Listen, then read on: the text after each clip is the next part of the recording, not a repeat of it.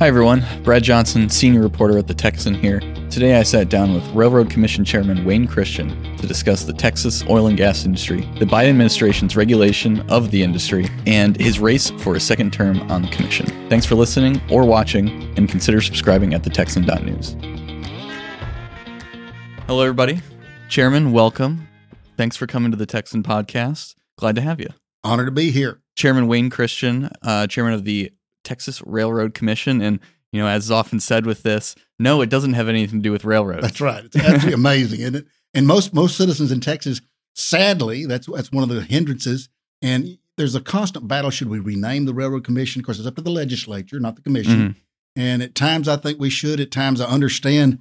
And really, around the world, Forbes Magazine had an article a couple years ago when I first took office, and it said, the Railroad Commission of Texas, beyond doubt, is the most respected regulatory agency for oil and gas on planet Earth.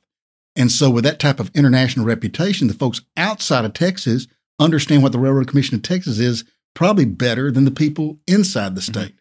But since it's 1/3 of the budget, 1 out of every 10 jobs, all the rainy day fund, all the public school fund, all the higher education fund, and all the $26 billion Glenn Hager's bragging about the overage we have, yep, all that's oil and gas.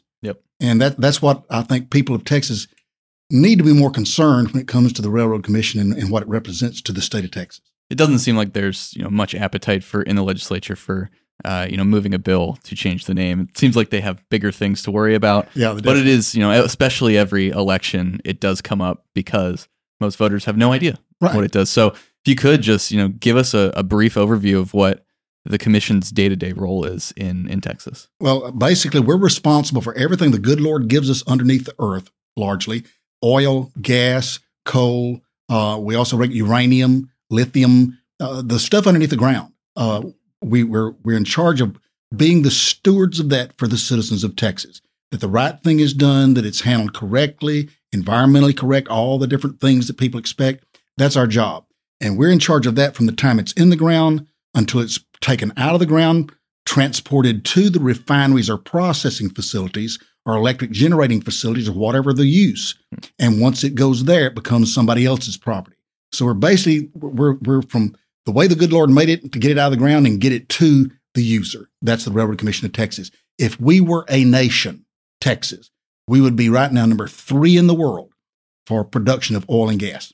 That's prolific. And you are seeking currently, I believe, your second term on the commission, correct? Correct. Tell us about why you decided to seek the second term.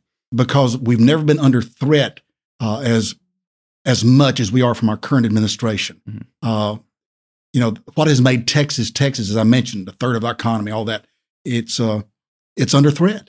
And right now, since Storm Uri, I think, revealed a lot of problems that we have with just electricity.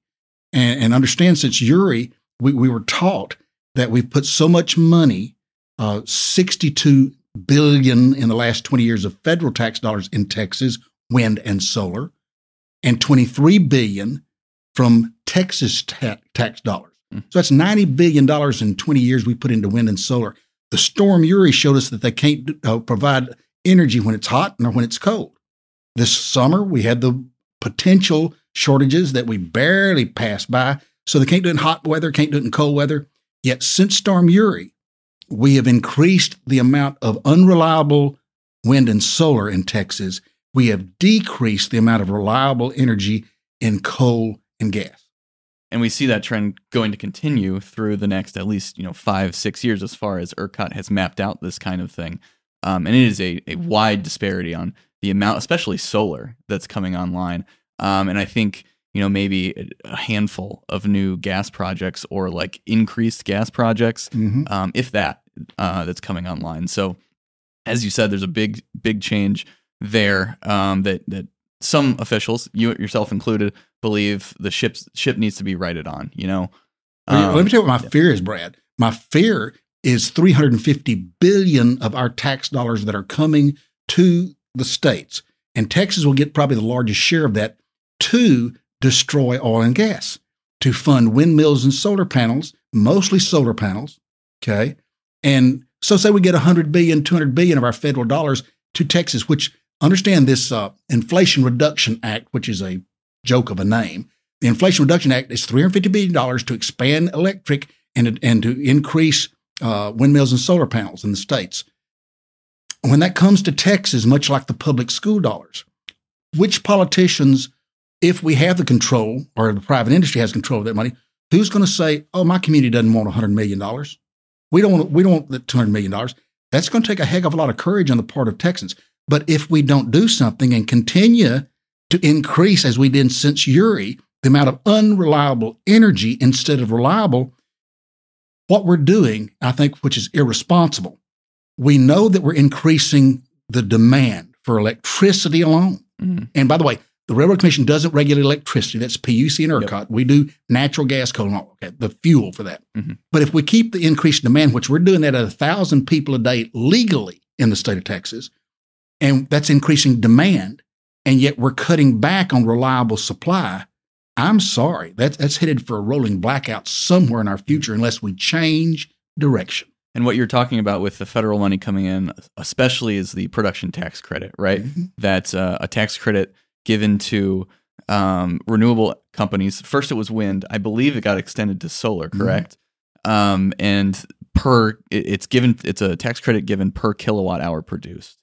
And that puts renewable companies at a serious advantage. That's just a part of it. Yeah. That they extended. I think Kevin Brady was very instrumental back years ago under the Obama administration.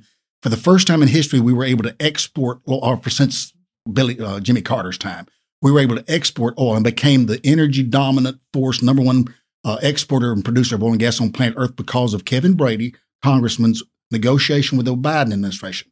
And one of the things they gave away were these credits, mm-hmm. these ability for wind to get credits for doing it, whether they do it or not, electrical production. And sadly, the Inflation Reduction Act, the $350 billion bill, not only has $350 billion tax dollars going to be spent for the purpose of wind and solar and electric plugs and everything else they can do, but they also extended those same things that Brady had limited for a number of years and we thought were running out. They've now been extended by this bill into eternity. Yeah. And you mentioned the power grid and Winter Storm Uri.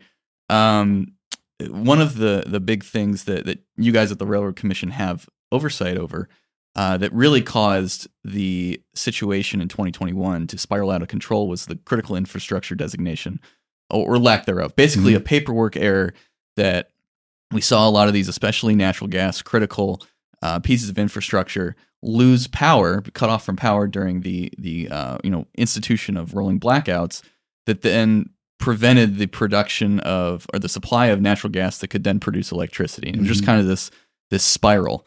What have you guys done to fix that? I know that's been a hot topic at the commission. Well, the thing is two different parts. I think there's kind of a misrepresentation of what really happened, like the rest of the story, like mm-hmm. what Paul Harvey used to say. Actually, natural gas is the part that we're talking about, and part of the lack of production of natural gas, which I think electricity was 50 billion megawatts or whatever, million megawatts or something to the time, was the shortage mm-hmm. we found during that time of Uri, that period. Mm-hmm. So 50 million. Of that, I think it was about 6,700 was from natural gas lack of production. Okay. So we were like, I think it figures out about 6.9% of the shortage during that time was due to natural gas. Yeah. But then the federal administration and some of its side agencies have looked at that, and our newspapers are saying, natural gas was responsible for the shortage during the area. It was a major part. Well, it was 7% of that shortage, which is significant. And what have we done since that time? What happened is everybody's got to remember this was the once-in-a-100-year storm. Nobody saw this coming, and good Lord just sent it to us. And what do you do? There's going to be problems. And so honestly, what happened is many of the roads in West Texas froze up, and the people that were producing the natural gas, the wells, they couldn't get to them and back. Mm-hmm. Had nothing to do with well and what we were paying. It was the roads. And people weren't going to call their people and say, risk your lives and get out of here during the freeze. Just like everywhere else in Texas, people were calling and say, stay home, keep your kids at school home during this freeze. So they did that in the gas business out there, in the oil and gas, and it shut down production during that time. Also, there were what we found is the system itself of ERCOT, PUC, and the Railroad Commission. There were some things like this valve doesn't turn on, and literally we just shut off natural gas going to some electric generating facilities. And since that time, simply everybody's learned, and we've improved that. So Senate Bill 3 did a lot to demand that these things get fixed. And frankly, I'm proud to say, probably they gave us a full year and a half to implement these changes. Most of them were done within the first 6 months by the companies individually saying, yeah, we need to fix this and we learn from this and that. But what you're not going to fix is just when folks get froze in and you have to shut down operation. That happens. Mm-hmm. What you're talking about with SB3 was the weatherization or winterization mandates. Mm-hmm. That was kind of the other big piece of this response. Where does that stand for the oil and gas industry as it pertains to your guys' oversight? Right. Well, where it stands is basically we've had two different committees, one appointed by the Speaker, Lieutenant Governor, and Governor, that came out as the Energy Committee that were supposed to design where does it go. Then the other was the Texas Emergency Response Corps, TERC, and it had a group of the Railroad Commission was involved, a lot of the electric industry, and a lot of the pipes and gas producing industry all came together, and that report has not yet been released. Okay. I think there's just general agreement. Everybody says, and it was good because what is to be credited in Texas for this is there's a book called that was written by two psychologists about the power of bad, and then and it's talking about government's got to the point that when you have a problem like this, in most instances now, what happens is rapid legislation by some rep or senator or somebody will get up, politician, I'm passing a bill, this will never happen again, and we're going to do this, that, and other. Instead, the governor, lieutenant governor, and governor did the smart thing. They did the old method. Let's establish a blue ribbon task force that will have time to look at the problem and digest what's the best answer and come back with recommendations to the Senate and House. That's what we did in Texas with these two different groups. Mm-hmm. Now, the argument there had been pretty severe, and I've been involved in it, and there's been some head knocking, but I think we've pretty well come together. And I think Texans can be assured if we had the same problem, the situation wouldn't be as bad as it was. Mm-hmm. We've resolved a lot of that in that. Within that, those discussions, you know, what has been the biggest point of contention or disagreement that you have to come to an agreement on in these discussions? I think it's money always is. It's the market. Understand, we deregulated the electric industry a couple of decades ago in the state of Texas. Used to the electric industry and the lines and all were regulated. Mm-hmm. And so we have, I think, the production, the distribution, and the sale of electricity. Well, we deregulated the selling of electricity, okay? But we still regulate the lines, and we still regulate the production. So what we had is, since this is a free market capitalist system over the sales end by the electric companies, they want as low a cost as possible. So some of the argument was that these electric companies had contracted for the lowest cost option, which was what they call not secure contracts, not firm contracts. Firm contract is where I negotiate with you as a pipeline company, said, good, bad, ugly, I'm contracting that you 24/7 deliver this much gas to me minimally. Mm-hmm. That's a firm contract. Well, they didn't buy that. They were looking for the lowest cost to the consumer they could get out here and sell, so they got the without the guarantee. Without the service. Guarantees, okay? So guess what? Contracts, free market, not government. Those were free market contracts. And so when the storm came and all of a sudden restrained production of all the products, delivery, and increased production, all of a sudden who gets the gas first? The firm contracts. And so some of these big electric generators had the not firm contracts. Mm-hmm. Well, I think one of those was Brazos, right? I think so. I'm not sure. I'm not looking at it now. But they're the ones that are in bankruptcy hearings right now. Okay, yes. So that's what happened in that particular situation. So that's a free market, not government regulated. Now, does the government come in and start regulating that you've got to have firm contracts to the electrics? Okay, here's the answer. Or do you gas companies have to? You asked what the argument is. The electrics don't want regulated by the government saying you have to have firm contracts. The gas companies and pipes are saying we shouldn't have to guarantee 24/7 gas to every company equally. Mm-hmm. And so it's a legitimate argument, right? But it's between free market, governmental. Either way, if you have the electric companies do it, the consumer gets the increased rate, right? If you have the gases and pipes do it, you got the taxpayers, same folks, second verse, pay it. No, there's no free lunch. Yeah. And it's not one's good, one's bad. There's two different arguments. Free market don't want the cost. Neither do the regulated companies want to be imposed additional costs. So there's been your overall battle. We saw, more on these firm contracts. They cost more, right? Because to guarantee service, it costs more money. Exactly. You know, we see that playing out just on the power grid side, having more ancillary service generation. Mm-hmm. You know, that's going to cost more money because more reliability costs money. Yeah. As you said, there's no such thing as a free lunch. So this is all just being, you know, haggled out behind the scenes to try and come to an agreement. And by the way, I think I've just met with the new director of ERCOT a few moments ago, a couple hours ago, and Peter Lake at PUC.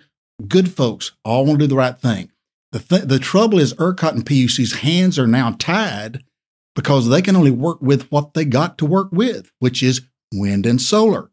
They do not have reliable future designation. So how they've been given the job of they got to draw a permanent plan for Texas for electric energy, and they can only really use what they have at hand, which is wind and solar, which they ain't a good, reliable source to work with. Mm-hmm. So I give them credit. They're working with something that's unrealistic. I think it's going to take somehow the legislature working, how do we increase reliable energy in the state of Texas, which everybody, I think, with any sense, agrees we need more of. But what gas company or electric company or nuclear company or anything else is going to come into Texas, spend $1 billion to build a electric generating facility of natural gas, which we should do, mm-hmm. with the president of the United States that says, I'm going to cut you off in 2 years or within 6 months, with that uncertainty there. Plus, people like Larry Fink, who is a big investor of CEO of BlackRock, yep. which is $10 trillion he manages. Okay. And he's a member of what's called the World Economic Forum and sits on the board with George Soros and Al Gates and Al Gore and other non-friends, really, of the free market system here. And he's come over and instituted these environmental, social, and governance funds. In the past 5 years, and I've been fighting this for the past 5 years, on ILGCC, which are 31 states that do oil and gas. I've been vice president there. I passed resolutions to shut down states giving funding to these ESG funds. Anyhow, battle, and Ken Paxton's fighting it. Glenn Hager's fighting it. The legislature will surely do something on it. Well, we did last session. We said if you discriminate against fuel or guns, we ain't putting any of our retirement dollars with you, which is several billion dollars. And we just cut off to one finance company $1.5 billion municipal bonds to one investment company. So we're getting attention mm-hmm. by fighting that from Texas like a few others. But anyhow, back to the deal. They've cut off 90% of the funding in these ESG bonds to oil and gas companies. Now, just think at 90% in 5 years, they've shut down financing. So we're looking ways, how can we fund a company that is brave enough to build an electric generating gas facility in Texas, which we need for reliable energy? What would it? I mean, you talk to these oil and gas guys a lot. It's your job, you know. What do they need in order to build one of those? What? Well, you need some, just like anything else, you need certainty to the investment. Mm-hmm. And if you got an administration that the president. I mean, the Secretary of Treasury 1 month ago stated oil and gas will be shut down by this president of the United States. Boom. The president has promised he's killing oil and gas. He's over begging Venezuela, a bunch of communists, and over begging the Saudis, give us more gas, more production. He's raiding our supply for security, international security. He's raiding that. Yeah, the STD, he's raiding that in order to keep the price of gasoline down to get past an election. I mean, this is heinously obvious what he's doing. Mm-hmm. At the same time, is downgrading, slowing, stopping, fighting against any increased production in the United States. So that's a good transition to the national and international, aspects of this. There's been a lot of tension between members of the Texas oil and gas industry and the federal government. We see the non-attainment designation kind of being floated around out in West Texas, allegedly based on false or incorrectly placed data on ozone readings. Mm-hmm. I saw the governor talk about that. What do you make of this kind of standoff between what the Biden administration hopes to do and what the Texas oil and gas industry hopes to avoid? Well, of course, what we're wanting to do is drill, baby, drill and produce, which is what I believe that we as a free market, being the steward to the voters of Texas, we want to produce from those minerals the good Lord has given us. Understand the state of Texas by itself has enough gas and oil just in the Permian Basin, forget the rest of the state, just to completely supply energy for the United States at current technology for 200 years. That much there. Mm-hmm. And I think people take far to granted what the heck they're coming after when the EPA decides they're going to keep in the ground or try to keep in the ground the Permian Basin gas and oil. Mm-hmm. And again, the oxymoron of that and the president begging Saudis to increase production is just unreal. It defies any logic. And so that's the fight right now. We have an administration that the president has told us we will have for the next decade. This is quoted multiple times. President, we're going to have shortages of food for the next decade and energy for the next decade. Mm-hmm. You know, yes. Why? Well, his story is we'll be better off for it. Okay, that's his answer. The other part that I think is very significant in the same speeches he gives is he wants to move us from a, and this is kind of my deal as an old banker. Now look at this. He wants to move us from a free market capitalistic society, which is called shareholder capitalism, which means these corporations, which are identified as evil by the administration, which are mine your retirement accounts and 401ks and IRAs, all of us on mutual funds. The vast 90% of these evil corporations are owned by us tax-paying citizens that have our retirement accounts or investments or college funds or whatever there. So we've got that. And they're wanting to turn it from a shareholder capitalism, this is their quote, and also by the World Economic Forum, by the way, the George Soros bunch and the Larry Fink bunch from BlackRock, they want to change it from black shareholder to stakeholder capitalism. Stakeholder, shareholder. Shareholders are me and you, so the companies, the corporations work to make profits and returns to us, the shareholders. People that own shares. That's us, us. Stakeholder that Biden is going for and Larry Fink are the government, okay, the rich guys like Larry Fink, and special interest groups like Greenpeace or whatever. So you got World Bank, these others. That's who they're trying to move the United States capitalist system from. This is significant in so many levels, not just oil and gas. It is frightening. One of the kind of issues that is least talked about on this is the kind of stalling of refining capacity in the United States. We haven't seen any new large refinery built since 1976, I think is the year. But what do you make of that situation? And is there any light at the end of the tunnel on that? At the end, there is some methodology, but we got to get somebody else in the White House probably to do it. When Donald Trump was in the White House and I first took office, I negotiated an ILGCC, and I was negotiating at that time with the Minister of Energy in Canada, fine lady, and it was before BlackRock was still being built, the pipeline and all. And the story was we were having to import. Saudis started attacking Texas. You remember when West Texas Intermediate went to negative number? Yep. The Saudis started that, and the Russians trying to get the price under their control. And I started talking with them, said, well, why are we buying this oil from the Saudis and Russians and all these guys anyway, since we have supposedly the biggest supply in Texas? And indeed, the story is we have West Texas Intermediate. Texas oil is light. And you need some heavy crude to do stuff to mix with our light crude to do stuff like asphalt, plastics, the heavier products. West Texas Intermediate is great for gasoline and for derivative products like that, but not for the heavy. So we need some of that to mix in our refineries for those many products such as asphalt and other stuff, the heavy product. Well, guess who has a bunch of it? Our good friends in Canada. So I started working with the Trump administration, the Department of Energy, and the Minister of Energy in Canada to introduce a bill in the federal Congress that says, buy America first. So why not buy from Mexico and Canada, our friends, what is needed for our refineries to be able to produce all of the products, and that would dissuade having to be dependent on Saudi Arabia, Russia for anything. Mm-hmm. Well, it was going great until we had an election and Biden won.